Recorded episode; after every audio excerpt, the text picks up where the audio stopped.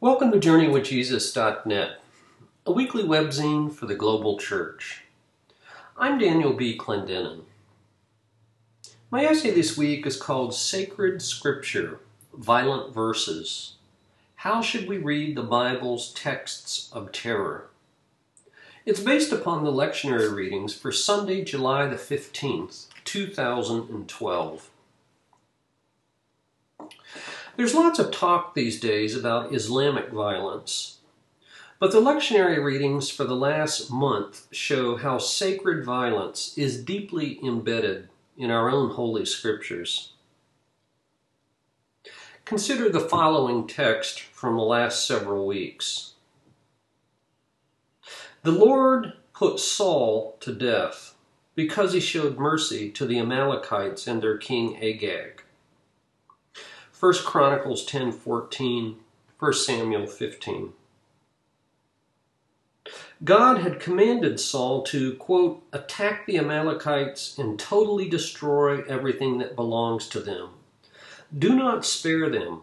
Put to death men and women, children and infants, cattle and sheep, camels and donkeys. 1 Samuel 15. After his death, the Philistines mutilated Saul's corpse. We read in 1 Samuel 31. The next day, when the Philistines came to strip the dead, they found Saul and his three sons fallen on Mount Gilboa.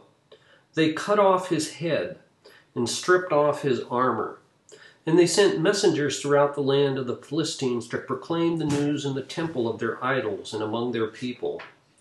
They put his armor in the temple of the Ashtoreth and fastened his decapitated body to the wall of Bethshan. And then again in 1 Samuel 15, Samuel made amends for Saul's misguided mercy. We read, He hewed Agag in pieces before the Lord. 1 Samuel 17 David beheaded Goliath, then took the Philistines' head and brought it to Jerusalem. And then the readings this week provide two more grisly texts. When Uzzah reached out to steady the ark of God, we read the Lord's anger burned against him because of his irreverent act. Therefore God struck him down, and he died there beside the ark of God. 2 Samuel 6. And in the gospel reading, Herod beheaded John the Baptist after a dinner party dare. In fact, there are many more and even worse violent verses in the Bible, like Deuteronomy 7 2 in chapter 20, 16 to 17. You must destroy them totally, make no treaty with them, and show them no mercy. Do not leave alive anything that breathes. Completely destroy them. And in Numbers 25, the priest Phinehas was praised for his zeal when he slaughtered an Israelite and a Midianite woman with a single thrust of his spear. Today, the Eastern Orthodox Church celebrates Phinehas as a saint every year on September 2nd. We could produce more examples. In his recent book, Laying Down the Sword Why We Can't Ignore the Bible's Violent Verses, Philip Jenkins at Penn State has a table that lists what he considers the 19 most disturbing conquest texts. Back in 1984, Phyllis Trible coined a phrase for the title of her own book that ever since has served as a proxy for violent verses like these. She called them texts of terror. Her book back in 1984 explored the humiliation of four women Abraham and Sarah's slave Hagar in Genesis, Jephthah's unnamed daughter, his only child, who was killed by her own father as a human sacrifice, Judges chapter 11, the gang rape and murder of an unnamed concubine by the men of Benjamin, Judges chapter 19. In Tamar, who was raped by her brother Amnon, 2 Samuel 13. Today we would call all these texts of terror genocide, crimes against humanity or war crimes. Yes, the Bible is a bloody book. These stories are not a new problem. The earliest believers struggled with them. Down through the century, readers have developed numerous strategies to interpret these texts. Most of these strategies contain elements of truth and are partly helpful, but none of them are fully satisfying. At the end of the day, the texts of terror remain part of our Christian canon of Scripture. Most believers ignore these texts as having little practical relevance for their lives. We naturally gravitate towards passages like Jesus' Beatitudes. In his book, Jenkins observes how even a three year cycle of weekly Bible readings, like the Revised Common Lectionary, omits the texts of terror. In theory, all scripture is equally important, but in practice, most of us invoke what some people call a canon within the canon. That is, consciously or unconsciously, we privilege some parts of the Bible over others. Still, we ignore the texts of terror at our peril, because many believers have used them to justify their own violence. A religion is more than its texts. And so many readers emphasize God's perfect character over a finite human text, however sacred. An early bishop named Marcion, who lived from 85 to 160 AD, rejected the violent deity of the Old Testament in favor of the Heavenly Father of Jesus. A contemporary example of a similar outlook is Robert Wright's recent book, The Evolution of God, 2009. Wright argues that religion has evolved from the barbaric polytheistic deities of the Stone Age to the benevolent, benevolent monotheistic God of the three Abrahamic faiths. It's obvious that the crude stories of sacred violence reflect the savagery of their ancient cultures. They're no worse than what every people or religion did back then, or, for that matter, today.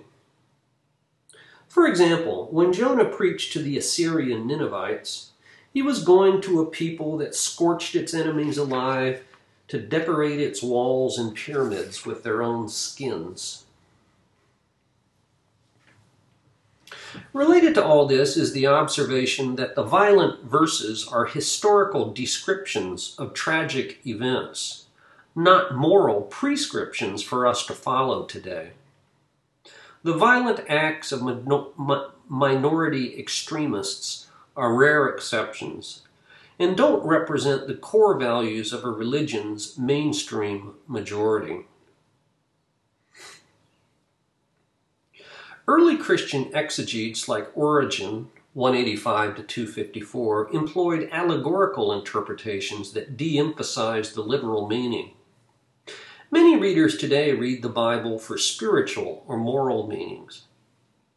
Many Muslims similarly insist that the true jihad or holy war is waged in the inner soul rather than against external enemies.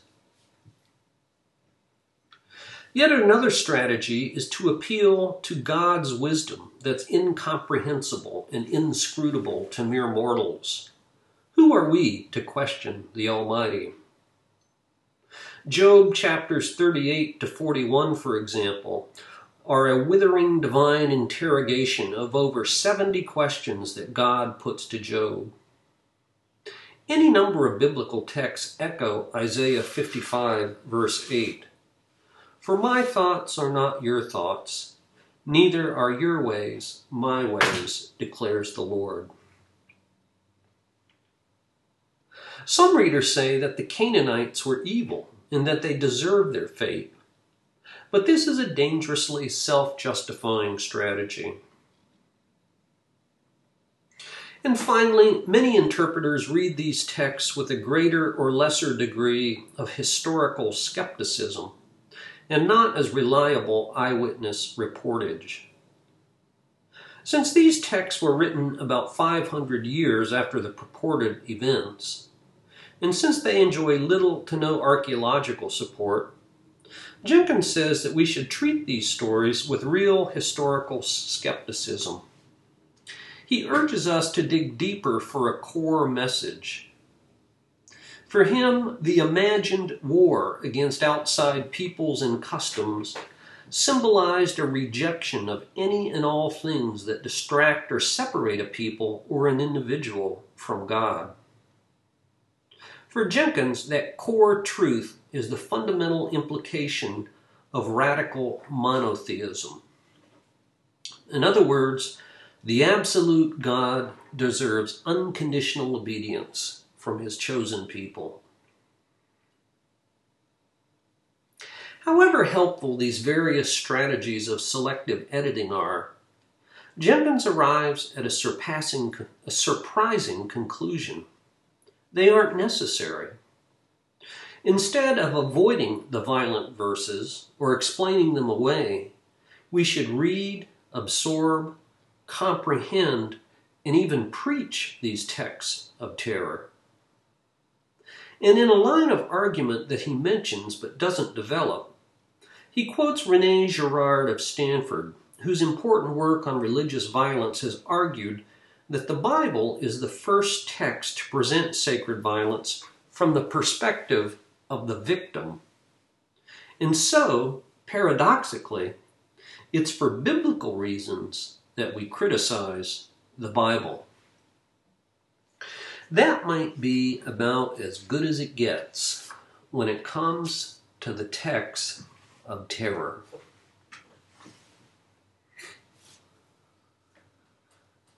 For books this week, I review a title called Life Gets Better The Unexpected Pleasures of Growing Older. The author is Wendy Lustbader.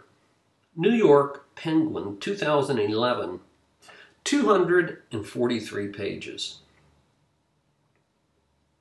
In this myth buster of a book, Wendy Lustbader deconstructs the glorification of youth and the negative stereotypes about aging in order to affirm what more and more social scientific studies have documented that the latter years of life can be the most satisfying years of all in almost every way except for our diminishing physical capacities. A 2008 survey of 340,000 Americans, for example, found that on average, older people are happier than younger people. Lustbader has been a social worker and psychotherapist who's worked with senior citizens for 30 years. She's also kept a journal since the fifth grade. In this book, she combines her personal and professional wisdom to document the very real pleasures of growing older. She incorporates a wide variety of sources interviews, anecdotes from her clinical practice, informal conversations and observations with friends, scientific research, and her own personal experiences of aging. The book is highly anecdotal.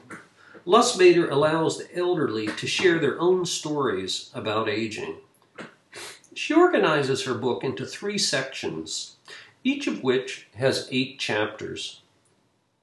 Under the idea of hope are chapters on self knowledge, gratitude, the great leveling, relationships, loss, spirituality, generosity, in giving and receiving. Part two on the theme of transformation considers time, hindsight, decisions, detours, resilience, coherence, stories, and changing course. The third and final section about peace explores courage, the body, attitude, slowing down, composure, beginner's mind, the heart's desire, and what matters most.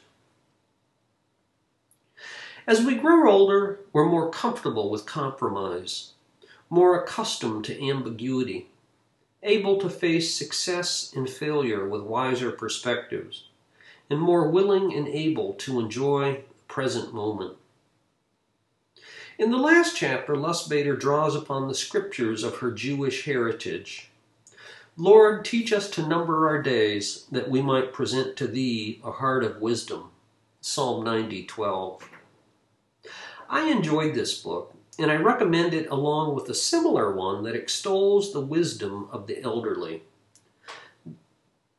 That book is by Karl Pillemer, 30 Lessons for Living, tried and true advice from the wisest Americans.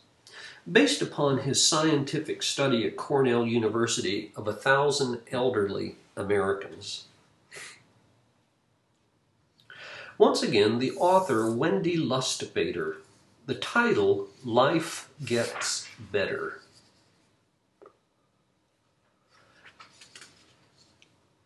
For movies this week, I review a film from 2009. It's called The Way We Get By. Aron Gaudet wrote and directed this documentary film about three senior citizens in Maine who were part of the so called Maine Troop Greeters. It turns out that Bangor International Airport is the main exit and entry point for U.S. troops leaving for and returning from duty in Afghanistan and Iraq. Their website says it best. Day or night, rain or shine, it is our commitment to welcome each troop home from war and give a proper send off to each of the young men and women heading overseas. We accomplish this by being here at the airport to offer free cell phones to call a loved one, a snack to keep them going, and handshakes to let them know we care. Since we began greeting flights in May of 2003, the Maine troop greeters have greeted over 6,400 flights with more than 1.3 million service members. And it's our pledge that as long as there are U.S. armed forces serving overseas, we will be here to greet them. The film focuses on the stories of Bill, a veteran of 32 years, Jerry, a retired iron worker, and Joan, the mother of writer producer Aron Gaudet. Says Joan, whose two grandchildren, Amy and Troy, passed through their airport gates. Everyone says, be safe, but they're in the middle of a war. How can it be safe? So I love greeting the soldiers who return, but it's too difficult for me to watch them leave. The cover of the DVD case indicates that The Way We Get By has been a selection at at least 16 different film festivals. I watched it on Netflix streaming.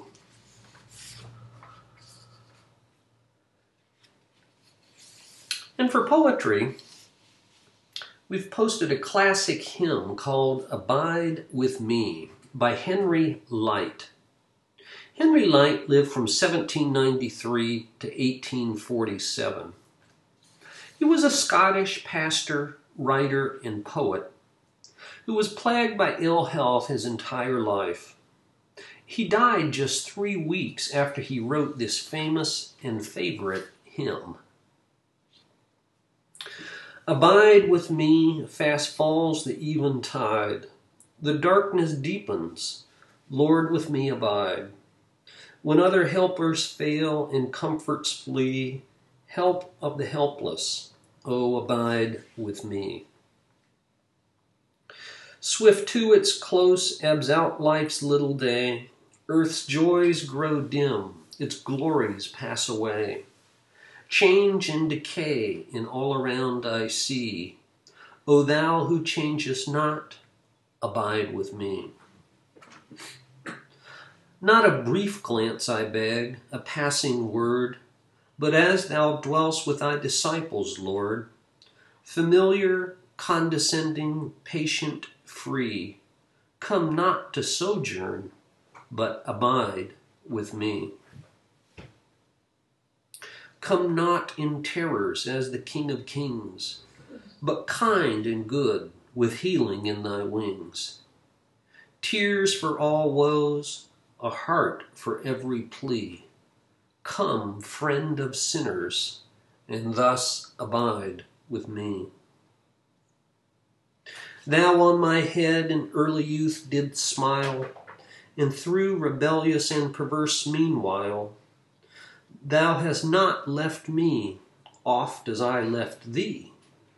On to the close, O Lord, abide with me. I need thy presence every passing hour. What by thy grace can foil the tempter's power? Who like thyself my guide and stay can be? Through cloud and sunshine, Lord, abide with me. I fear no foe, with thee at hand to bless.